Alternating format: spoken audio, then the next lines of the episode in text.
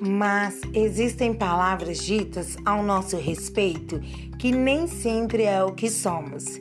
Existem pessoas à nossa volta com o intuito de nos magoar, nos diminuir, humilhar, difamar pelo simples fato de não gostar da nossa pessoa, por ter inveja, por se achar melhor do que nós, enfim, liberam palavras ao nosso respeito que de fato não é o que somos.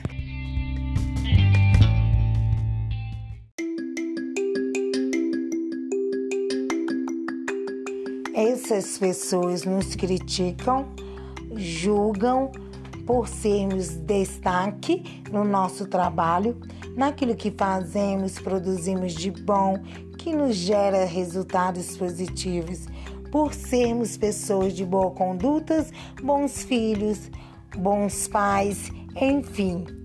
Ao ouvirmos essas palavras negativas, ruins, absorvemos na nossa mente que geram tristeza, angústias, mágoas, ódio, entre outros sentimentos ruins no nosso coração.